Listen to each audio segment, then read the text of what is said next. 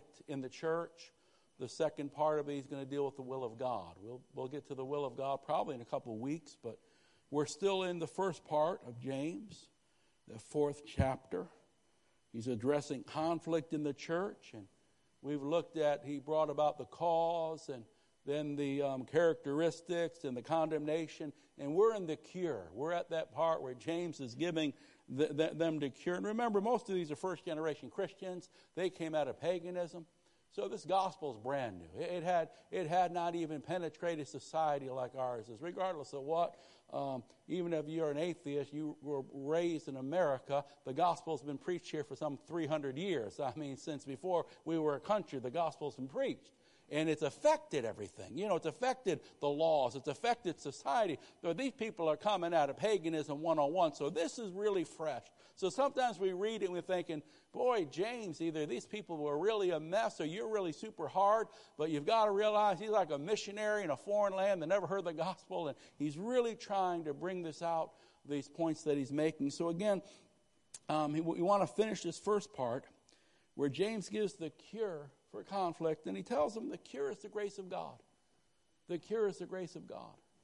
There's fights, there's squabbles, um, people are selfishly running after things, people are not acting like believers, it's bringing division and friction and fighting among the family of God. And he says the answer is the, the, the grace of God. The answer to overcoming the world is the grace of God. The answer to overcoming this old nature is the grace of God. They're right. The answer to defeating the devil is the grace of God. And we've said to ourselves, well, God's grace is sufficient. God's grace is adequate. God's grace is available. I've got to learn how to tap into that grace of God. Amen? It's not just the grace is there. I've got to be able to apply it to my life and allow it to flow in my life. And really, that's what he's doing here. He's just going line upon line. He's dealing with things. We might look at them and say, boy, James, you're, you're being a little harsh here. But we always have to always remember the context the author's speaking in. They just said, you guys are killing one another. You're fighting with one another. You're divided. I mean, things are terrible, embarrassing. So he's got to be strong to bring some proper correction. You know, he's not dealing to um, people that are doing well. They're not doing well, if you read, if we read the first three verses.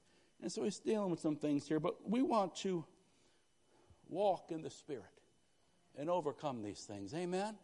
We want to tap into the grace of God. So James is helping us with that. And we start out with verse number six, verse number six, James four. But God gives us more grace. That's the answer. God's got grace.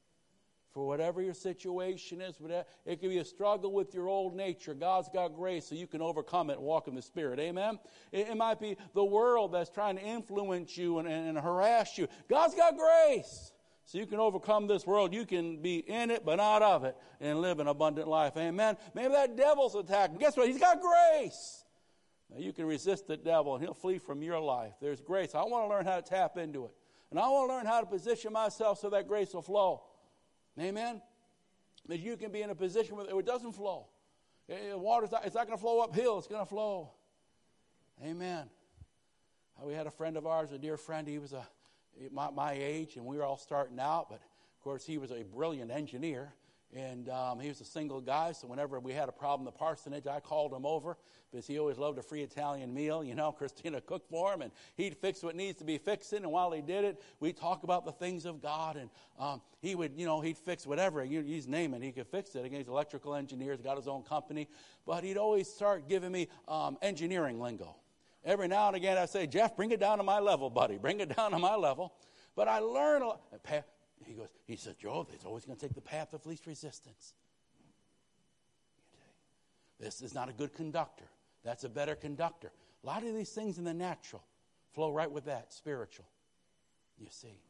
And, and you know, you, you want water to flow. You, you don't try to build the thing uphill. You bring it down. Amen? I want grace to flow. I, I gotta, I gotta get in line, and I, gotta, I can't be. And this is what James is trying to help these young believers learn. Not just that grace is out there and it's available, but this is how you make it flow in your life. This is how you make it flow in your home. Oh, praise the Lord. So again, but he gives us more grace. That's why the scripture says God opposes the proud but gives grace to the humble. Amen? I don't want God opposing me. I need the, I need God's help. I need his grace. Verse seven, submit yourselves then to God. Submit yourselves. The first thing James says, relinquish control of your life. Come under the yoke of Jesus. Amen? Surrender your life. You want grace to flow? Surrender. Give your life to Christ. Do things His way. Relinquish control, right? Submit yourself to God. But then secondly, you submit to God, but don't you dare submit to that devil. You resist that devil. You stand against him. Amen. Resist the devil, and what a wonderful promise. He will flee from you. Don't got to call the bishop. Don't got to call the presbyter. If you're a child of God, you can take your stand. Amen. Put on that armor, and you can run them off. But see, grace, grace flows. How, how did we say it? Um, it's, the, it's the obedience of faith that releases the working of grace.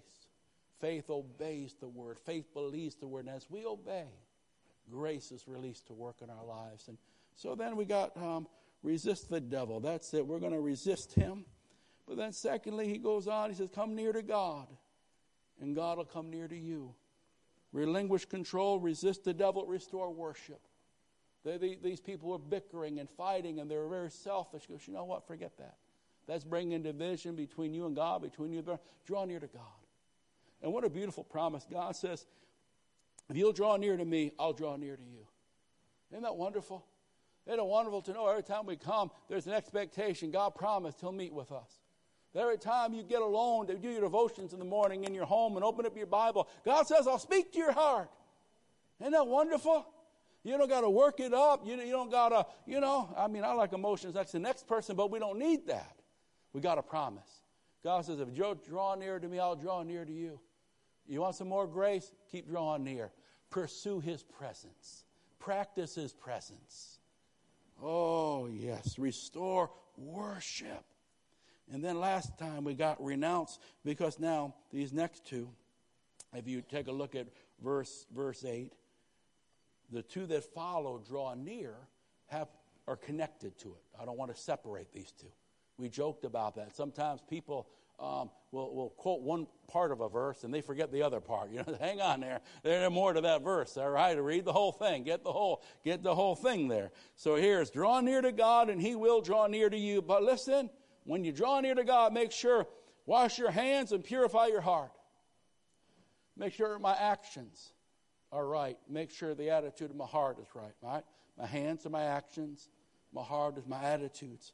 Purify that heart. And that's where we're going to stop. We we finished last time with renounce sinful actions, and, and we said, I want to, I want to do what's right in the eyes of the Lord. I want to make sure. But here, number five is reject sinful attitudes. Reject sinful attitudes, and that's where it is. Purify our hearts. If we want an abundance of grace, we got to have pure hearts. Amen. You know, you notice something about the teaching of Jesus. If you want to go like to the Beatitudes, Sermon on the Mount. How Jesus really dealt with that heart, didn't He?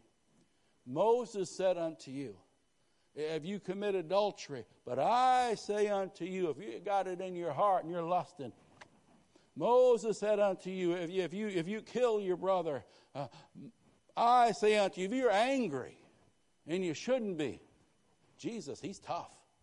These people that got Jesus as something weak, they haven't read anything He said.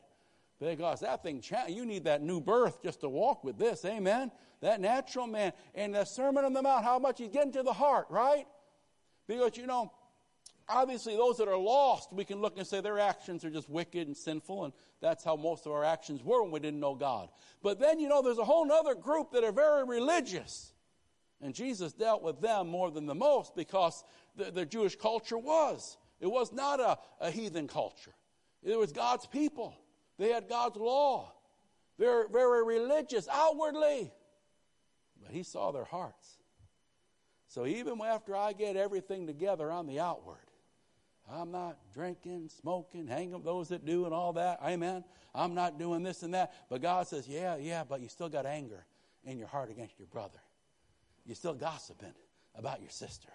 You say, you still got. God looks at my heart. God says, you want to get real close with me? I'm the God that searches the hearts. You got to make sure you purify that heart. How about you know that that's a daily job? Amen? That, that, that's a continual. That's a continual. So reject sinful attitudes. Don't be double-minded in our devotion to God. Let's not try to walk both sides of the fence, spiritual when it suits us. worldly when it suits us. But this emphasized, this word, the pure in heart, that word purity. What's that medical thing? Catharsis? What's that word? When you cleanse something. What's that called? When Jesus said, blessed are the pure in heart, the Greek word for pure comes from that word. And it means to purify, to purify. So when we look at the pure of heart, we're looking really at two things. One is the moral purity of my heart. But other is the singleness of focus of my heart. Don't be double-minded. Amen. You can't serve two gods. My heart can't be, you know, I'm lusting for the world, you know, Friday through Saturday, and then I'm trying, no, no, no, no, no. Let's look at a couple of verses here. Matthew five and eight. Matthew five and eight. Jesus says, oh, I need a pure heart. Amen. Blessed are the pure in heart, for they shall see God. Wow. The pure in heart. And again, it's pure. Morally, it's pure. All right, I'm not lusting. I'm not. I'm not lying. I, I'm not. I know I'm not. You know, put my arm around you into my heart, saying I can't stand my reign. No, no, no. But it's pure. As far as morally pure, but it's also pure as far as it's not divided. It's an undivided heart. When I came to Christ, that was it. Jesus, I belong to you. Amen. So, so that word can be. It looks, it's both ways. It, there's two different definitions here. But what a beautiful thought. Blessed, there's a blessing that comes when we live have a pure heart. We can see God. Not only that day, thank God for that day, but this day. This is not just, you know, the word see can mean physical, see. But also see can mean an understanding. I mean, oh, now I see. Oh, the way you explained it, now I see. And so the pure in heart really understand God. They, they can walk with God. They can understand the ways of this God. They can get revelation from this God. Amen? That's why the pure in heart, the pure in heart. And James is saying, listen, if you really want to learn and practice the presence of God and draw near to God and have God draw near to you, you, you've got to not only wash your hands and make sure your actions outwardly are okay in line, but you've got to purify your hearts. Let a man examine himself. Create in me a clean heart. I want to make sure there's a purity in my heart. Again, integrity of heart, undivided heart, clean heart, unmixed heart. You know, a lot of times when people start getting their heart cluttered, that's the first step to backsliding. When their affections start going, when there's little. If you would, now Psalm nineteen and verse fourteen. Psalm nineteen and verse fourteen.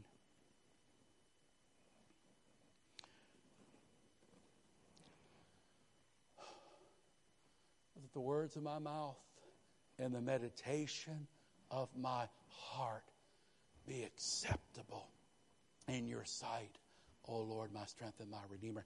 And, and the language here, be acceptable. It's the language of may my sacrifice as the priest, the sacrifice I'm bringing to the altar be, be acceptable. Because, you know, I'm not accepted if the, if the sacrifice isn't accepted. Amen? In the Old Testament, I got to bring a sacrifice. I can't bring something lame. I can't bring the wrong thing. I've got to bring the right thing. It's got to be proper. They inspected it, right? The priest would, you know. And, and then I have to do, burn it the proper way or give it over the proper way.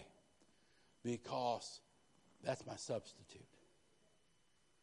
And if the sacrifice doesn't get accepted, the sacrificer doesn't get accepted. That's why we, we can never approach God with ourselves. We always approach through Jesus. That, that's why none of us could save ourselves, because our sacrifice was not pure, was not, we, we weren't worthy. But Jesus was our substitute. He was our sacrifice.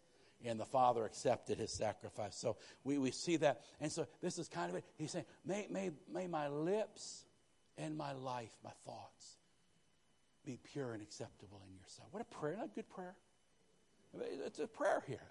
May the words of my mouth and the meditation of my heart, the words I speak, but also the thoughts and the motives and the attitudes, may the words of my mouth and the meditation of my heart be acceptable in your sight. Lord, when you examine them like the priest would examine that, Lord, let them be found proper and pure. O Lord, my strength and my redeemer. Amen. So I, I want to draw near to God. I, I want to know greater measures of the presence of God. and, and I'm limited if I'm keeping things here that he's dealing with, or my heart is impure, or my ad, attitudes aren't right. Oh, Lord, oh, Lord. If you would, look at uh, Jeremiah four in verse four. Jeremiah four in verse four. Hallelujah. Again, dealing with that heart. Very imp- because if you can get the heart right, everything else is right. Isn't, isn't that true? It's all about the heart. All about the heart. Some people come in with more baggage than you could put on a, on a, on a, on a truck. Amen? But because their heart is right, just a matter of time, God's mercy just works it all out. Amen? But, but, but others have every advantage and every opportunity, but the heart will never surrender. The heart will not come clean, so there's never a, a deliverance and a restoration. But here, Jeremiah, circumcise yourselves to the Lord. Uh, can, can I get can I get that in an N I V? Let me get that in the N I V. And we'll simple it there. He's going to say, circumcise your hearts. You know what made the Jewish people different? They, they were circumcision. It was an outward sign of an inward covenant. But you know, he's saying, you know what? Enough with the outward. Enough with the outward. Circumcise your hearts. Uh, enough with, um, I, I'm going to, you know, I'm just going to outwardly. You know what? Back home, we bondo cars, right? You get bondo. Some men bondo to death, all right? Some Christian people trying to bondo their lives. Forget bondo. You need a new heart and a new creation, amen? But it starts with the heart. It starts with the heart. We just patching this up, patching that up. Still is ornery, still is fearful, still is. But circumcise yourself to the Lord. Circumcise your hearts, the prophet said.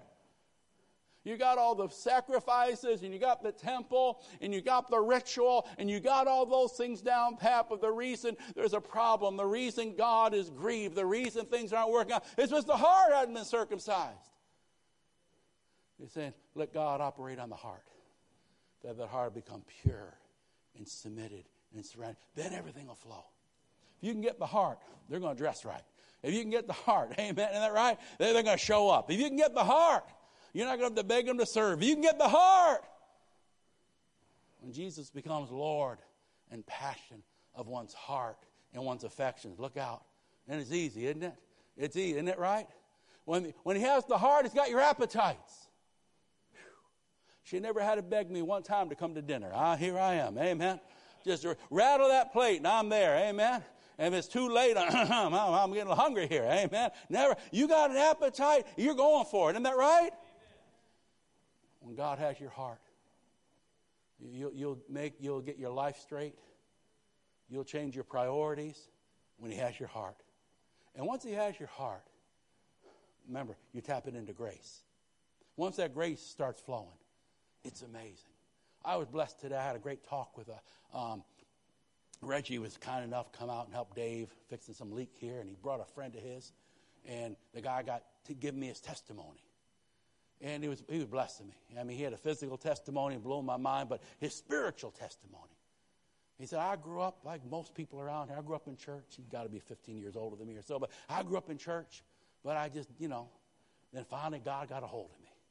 In the middle of my craziness, he got a hold of me, and I really gave my heart to God. And he said, Pastor, it's amazing what God did. I mean, you know, there was, you know, child care, all this stuff going on, you know, when you're middle of, and God just turned my life around. And I said, you know, that's the whole thing. God is so full of mercy. That's why you just want to cry, please respond to his mercy. You know, if you just do it his way, it's amazing how quick he can restore lives and revive lives and rebuild lives. It just takes a surrender of the heart to release. It's only, it's only giving God permission to fix my life. Amen? If you submit, he'll flow. Wow, he flows. It's an awesome thing. Amen? That's it. Yeah. Jeremiah says, let's do some search around our hearts. Not just the outward, but the inward. The inward. One more there. Proverbs twenty-one and two. Proverbs twenty-one and two. Hallelujah. We want to make sure our heart's pure. Create in me a clean heart. Blessed are the pure in hearts. Amen? Hallelujah. And this is so true. Every way of a man is right in his own eyes, but the Lord weighs the heart. Oh, Lord, ouch. Lord, help me. Amen? That heart's tricky. Jeremiah said that too. Didn't he say the heart's tricky? It's deceitful. That heart's tricky. Whew, who can know it? Sometimes we can't even know our own hearts. We just got to get before the Lord. Say, Lord, purify my heart. Holy Spirit, you see, if you'll do your best to stay tender, you'll always be able to hear God ministering to you. It's when we grow callous and get spiritual wax in our ears that heaven can scream at us and we'll just keep going over the cliff. But if we can say, Lord, keep, I'm going to stay tender before you. Then we're, then we, we're sensitive. See, that's the key, sensitive. Then the Holy Spirit can prick us when we need to be pricked, see. Then, then the Lord can give us understanding when we need to see something that we've been blind to. But it starts with me. I want, I want to give him my heart, amen. I want to get a tender heart and a surrendered heart and a submitted heart to God. Oh, Lord. Reject sinful attitudes. And then the next one he goes to here, number six, react to sin with sorrow. And again, remember the context. Remember the context, amen? Because if you get to the beginning of this chapter, he says you're killing one another. You're fighting one another because you want to have your own way and you're going after desires and your own pleasures. And so they were a mess. They're splitting the church. I mean, they're, you know, and they're not even feeling guilty about it. That's how lost they were. So he says, you know what? Verse nine, grieve, mourn, and wail. Ch- change your attitude. Change your laughter to mourning and your joy to gloom. You know, I've seen some people so so messed up, living living like hell. They don't come often. I always know if they're mean business with God, because living like they did, coming to a holy place, if they're not running that altar at the end of that message, I know they're just playing games and they won't return. They're not ready. They're not ready. React to sin with sorrow. It's a call to mourn over our sin, a passionate grieving that cannot be hidden. You see, sin is usually taken too lightly, and we should never be flippant about it. But I want to take ownership and don't just shrug it off. I want to seek God's forgiveness sincerely and quickly, confessing it and turning from it. And if I need to make amends, I want to do it. I need to remove from myself anything that grieves and quenches the Spirit. Because remember, a real relationship has real emotion in it, doesn't it? We always talk about a personal relationship with Jesus Christ. I mean, we sound more religious than, I would say the Catholics, but I won't say that, but someone might be listening. But anyway, um, we just, we sound, we, we, we point fingers at them for being religious. We got enough religion in Pentecost, Baptist, whatever you want to do. We got enough. We, we, we boast about this and that. We about as religious as the next group, amen? A personal relationship. And then you live like sin. Could you do that and walk home and face your wife after that? We talk about having a personal relationship with Jesus, then our hearts ought to get grieved, and there ought to be some real emotion when we blatantly sin against him and reject him and ignore him. Come on, say amen to that. Isn't that right? A real relationship has real emotion. You can look on the news and see something that's terrible. You don't spend all night crying over it. You have no relation. Let it happen to your family. My goodness, you'd be mourning and groaning and weeping. Isn't that true? Because there's a relationship there. There's a love there. When there's a real relationship with the Lord Jesus, a real love for the Lord Jesus, if I hurt him, I don't feel good about it. You never feel good when you hurt someone you love. Isn't that true? You never want to disappoint someone you love and someone you you you you, you want to honor them and bless them. You're thankful for them. You think of those closest to you in the natural. You're thankful for them. They're God's gift to you. You would never want to do anything that would hurt them. You feel bad if you disappoint them. Come on, say amen. And so as I'm walking with the Lord, if I have a real relationship with Jesus, then how can I have a flippant attitude just to disobey his word or just to ignore his offer of grace? You see, when you and I do sin, let's take care of it promptly and properly. Let's do our best to be tender and sensitive to God. Let's be sensitive to God's heart and never take it lightly or carelessly. Let's start out. Let's go back to Matthew. Matthew five and verse four. Matthew five and verse four. We want to, James is saying, listen, you want grace to flow, then react to your sin with sorrow. Because sin quenches and grieves and puts out the Spirit of God. Amen? The Bible says don't grieve the Spirit. Don't grieve grace. Don't insult the Spirit of grace. And we want grace to flow. So I can't flow if I'm flippant about sin, because sin quenches it. Sin grieves it. And um, you're with me? This is Jesus. Now, blessed are those that mourn, for they shall be comforted. They mourn over their sin. They mourn over the sin of the world that's without God. They mourn over the fact that God, this great God that we love so much, Jesus that we love so much, is ignored and mocked. Isn't that right? Isn't that right? Isn't that true? I mean, someone ever says something to you about your husband. Oh, my. Oh, my. With all your heart. Someone treated your spouse in a certain way. Oh, your heart. We love God. And we walk with the living God. There, there's a proper mourning. Jesus looked upon a city that he knew would reject him and crucify him. He wept. He wept over the city. Amen? The, the, the mourn, blessed are those. They'll be comforted. You know, you're comforted when you mourn for your own sin. Because when you're comforted, you can get forgiven. Amen? And, and there's a great blessedness when, when, and comfort when you know your sins are forgiven. Amen? When you know he remembers them no more, as far as the east is from the west. But that doesn't come unless you mourn. Unless you say, forgive me. I'm sorry. You see, well, we also mourn. Because when you walk with God, you start to feel what God feels.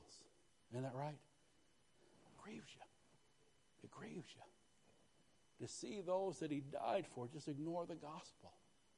To see so many just living crazy that haven't heard. And your heart goes out to them. This life doesn't have to be that bad, but when men live without God, we become animals. We do things that are terrible. There's so much hurt. Well, it's one of the reasons we look forward to heaven. Of course we want to see Jesus. But I can't wait to get to a place where there's no more abortion. There's no more abuse. There's no more perversion. There's no more violence and vile. I can't wait to get to a place where there's no more hunger. No little children are going to go hungry. That, what a day that will be. And if you got a heart that is touched by God's heart, that stuff has to grieve you. It grieves God. It grieves God. Blessed are they who mourn. Blessed are they who mourn. Mm. Sensitive to God's heart and sensitive to God. I'm going to mourn over sin and despise it. My sin, society's sin. The church's sin. There's a mourning. And he's telling this church, listen, you can't just live this way and then call yourself a Christian. If you want grace to flow, you have to be quick to say, I'm sorry. I never forget that, that great Baptist preacher, E V. Hill. He's with the Lord now, but I never, I remember hearing him. Must have been on T V. He preached a message entitled, What Adam Never Said. What Adam never said. Adam never said, I'm sorry.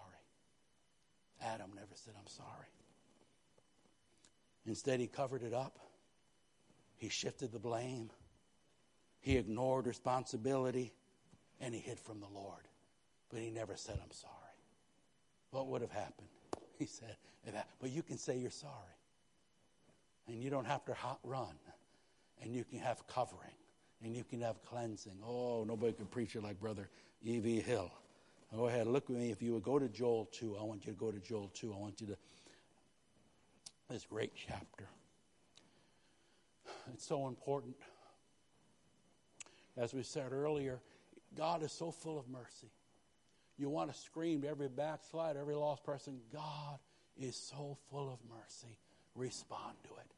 He'll forgive you. He'll restore you. He'll mend you. Oh, he's a great God. But just surrender. Amen. Just come and give your life to him. Come and, and, and the mercy of God. Oh, it's a healing mercy. It's a restoring mercy. Now, I want you to see this. It's a beautiful thing here. Um, if you would, Joel, I believe I Second chapter do we got? Yeah, second chapter. And start with um, start with verse, what do I got there? Is it twelve? All right, let me find myself here. I know I got a sticker. I should have had a sticker here. There's my sticker. There you go. My sticker stuck. All right. Now, if you, I want you to see the context here. Because here's the part James is saying, react to sin with sorrow. You want grace to flow? Then deal with sin seriously. Stay sensitive to God. When we do miss it, because we all miss it, confess your sin. He cleanses and forgives. Amen?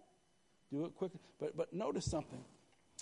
In Joel, like the Old Testament prophet calling people to sincere repentance, verse verse verse twelve, even now, declares the Lord. Now, if, if I was to take you backwards to that eleventh verse, he just got done saying, the Lord thunders.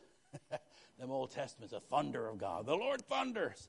And he's talking about great judgment coming to the people. Judgment's coming. They deserved it. God had, they'd worn out God's patience. But then verse twelve, but even now, you can avoid the judgment. Even now, you can turn it around.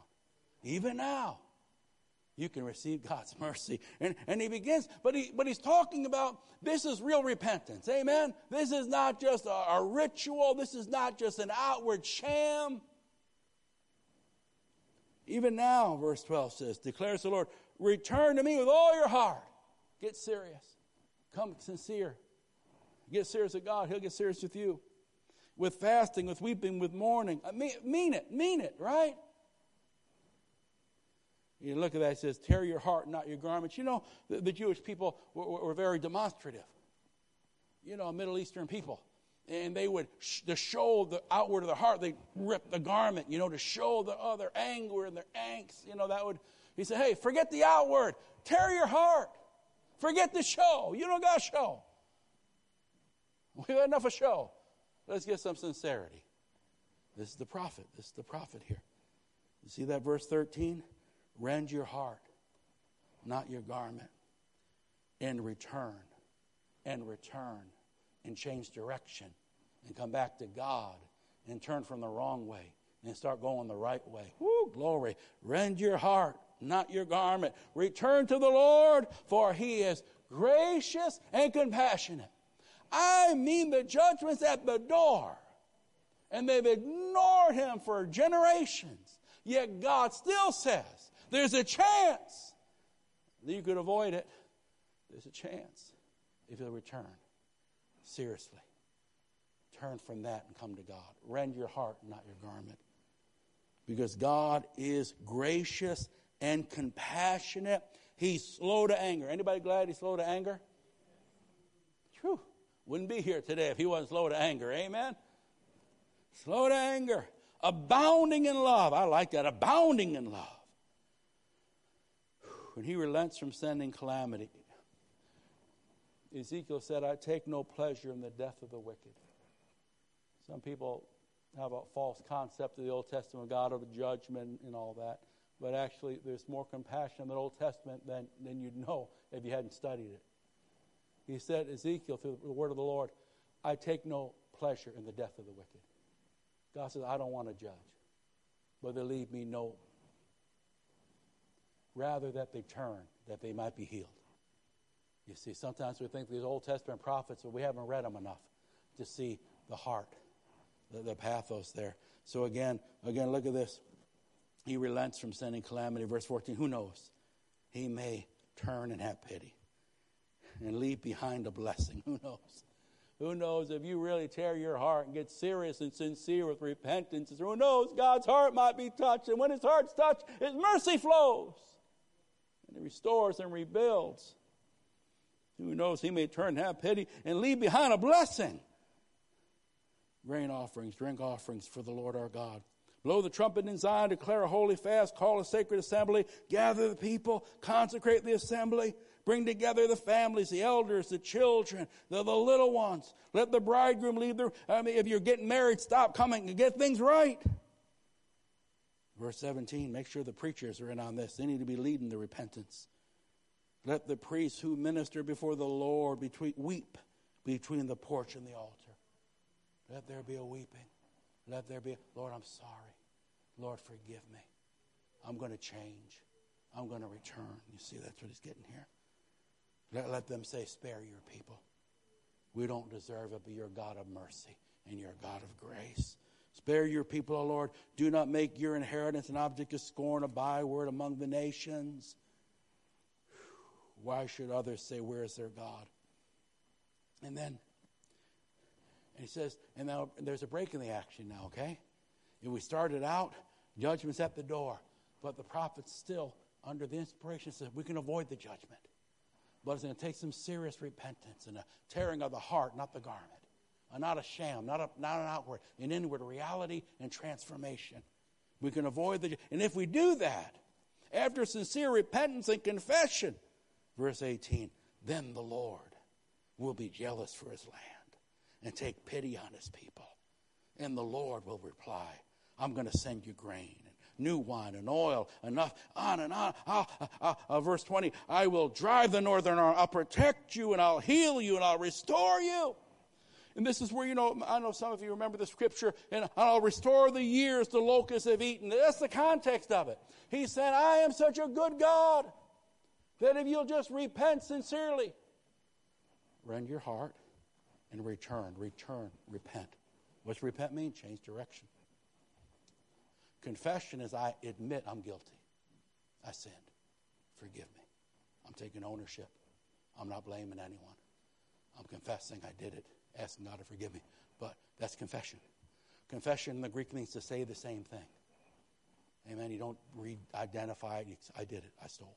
I did it. I stole the money. I did it. I broke your window. I'm confessing. I'm being honest. I'm calling it what it is. So we confess our sins to God. But then we have to repent or turn away from those sins. You don't just put on an act. Please forgive me, for, and then keep going and doing the same thing. There's confession and repentance. Those are the two things.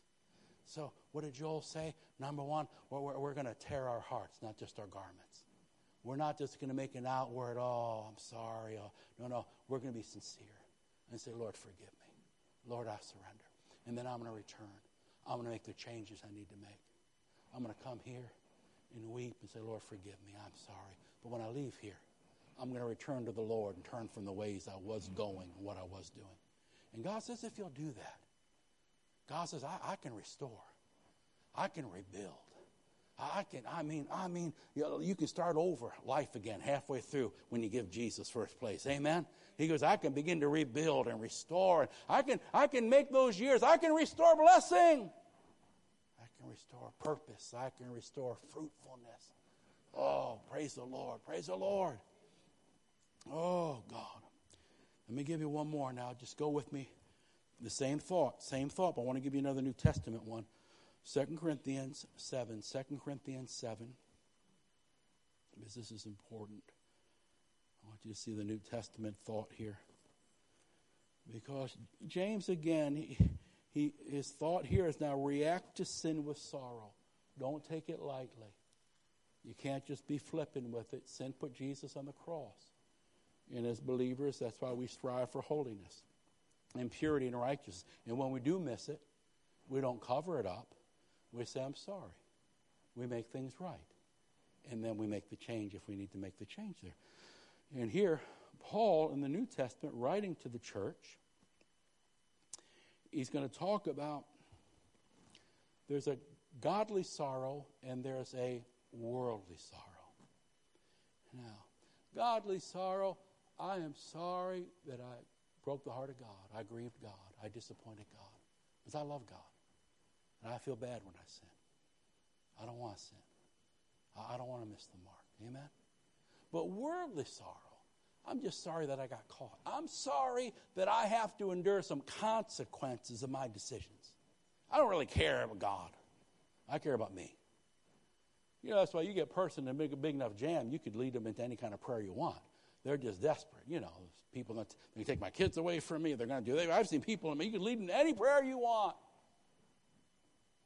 But many of them, it was just worldly sorrow. You give me some sympathy. Give me some help. I'm a mess. They brought it on themselves, but it's never Forgive me, Lord. Forgive me, Lord. There's nothing like we see in the prodigal son, where he comes back and he says, I did it. I'm not even worthy, Father. You, you know, there's nothing there.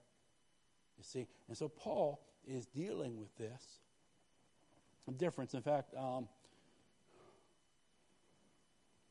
godly sorrow. Second Corinthians seven.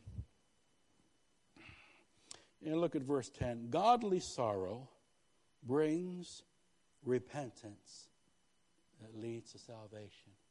It's really godly sorrow. You'll change it. This repentance is turning. I'll, I'll turn when there's real godly sorrow. You see. And it leaves no regret, because at the end, God is full of mercy. And once you get with God, he cleanses, he washes, he restores, he heals. Oh, man, God, again, God is he's so great. But, but worldly sorrow brings death, because there's no change. There's no humbling. There's no surrender. So there can be no real cleansing. There can be no real forgiveness. Hallelujah. Again, godly sorrow brings repentance that leads to salvation, leaves no regret, but worldly sorrow brings death. Oh, Lord. Hallelujah. Hallelujah. All right, let's, we're going to finish that up for tonight. Let's finish this up. One more, one more. Do I have that one more? Yeah, yeah, one more. A- Amos six and six. Amos six and six. So I want to get back to a little bit to the blessed are the um, they that mourn. Blessed are they that mourn. Amen. Because if I know, I look around, and I got a good number of people that are here that come out to prayer meeting, and I know others, your people of prayer. And one of the, if I call it, not a gift would be the wrong word, um, one of the characteristics of an effective intercessor is someone that has a heart that is in sync with God's. They'll weep as God weeps. They'll groan as God groans. Amen. You see, the, the, the prophet, what always got the prophet in trouble is that his heart was in sync with God. Everyone thought he was over-exaggerating. Everyone thought he was a little too much, but actually what he was, he was a little too close to God, where he was feeling God's hurt. And he was seeing, so uh, again, and so one of the most important things, if you want to be a person of prayer that sees answers, you say, Lord, grip my heart with what's gripping your heart. Give me your compassion. Move me with the things that are moving you. Don't let me just be unmoved by this around me. Lord, let me feel your heart towards the lost. Let me feel your heart towards the church that's lost its way. Let me feel your heart towards those that are bound and struggling. Let me have that compassion in me. And here's just one of the Old Testament verses in Amos. And he's dealing, this is where the, you get that famous verse, woe to them that are at ease in Zion. All right? Woe to them that are complacent in Zion. And the prophet Amos is dealing with, I believe here, the, the northern kingdom. And um, and they're they're prosperous in the natural. But spiritually, God says, you're broke. In the natural, they're doing real well. So you can't always judge things by the natural, can you? Sometimes things, a nation or a church can look real good in the natural. But God's x-raying that heart. Amen? And here, during this time in Israel's life, they were very prosperous. Militarily, actually, they were doing pretty good. They were pretty secure. But God is looking deeper than the things man looks at. And he sees they're drifting away from his word and his law, and they're rejecting his ways. They're oppressing the poor. They're, they're, they're, um, there's no justice in the courts. And the prophets would rail against these things. And so this is part of, um, he says, you drink wine from bowl fills. I mean, you're blessed. Wine is flowing. You anoint yourselves with the best of ointments, but you are not grieved. You do not mourn for the affliction of Joseph. What, what translation is that one up there? Give me another one. Give me the N I V. Give me another. Let's try another one. You're not grieved for the affliction. You're not grieved with the condition of so many that could care less if the gospel goes to all the world. That, that, that could care less if we had church or not, because they rarely come. When we look down and say, Lord, Am I being grieved by the things that grieve you? Or have I just gotten calloused that nothing moves me? And Prophet Amos is saying, listen, you, you drink wine by the bowl fills. You use the finest of lotions, but you do not grieve over the ruin of Joseph or the northern kingdom. You don't grieve over the condition of the church. You don't grieve over the so many that are lost and don't know God.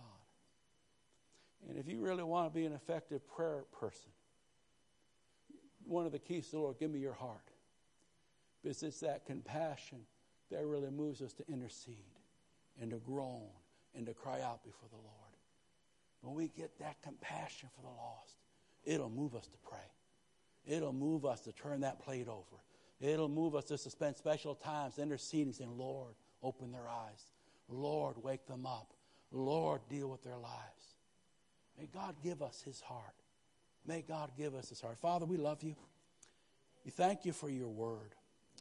We thank you, Lord. Give us pure hearts that we might see you, that we might know you, that we might walk close to you. And give us hearts, oh God, that sense your heart, that feel what you're feeling towards the lost and towards the hurting and towards the oppressed.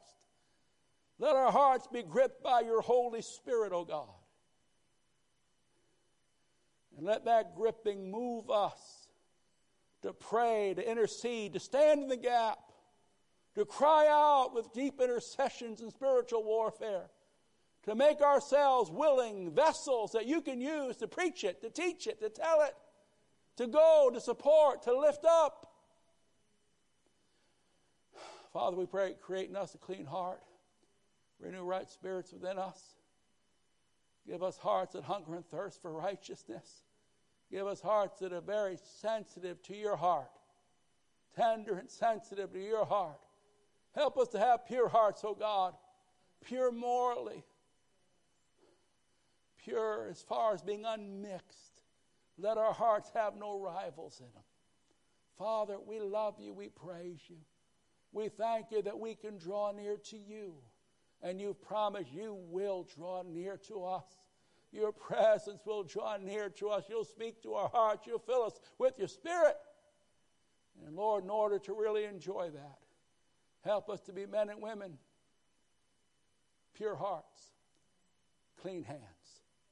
In Jesus' name, and all God's people said.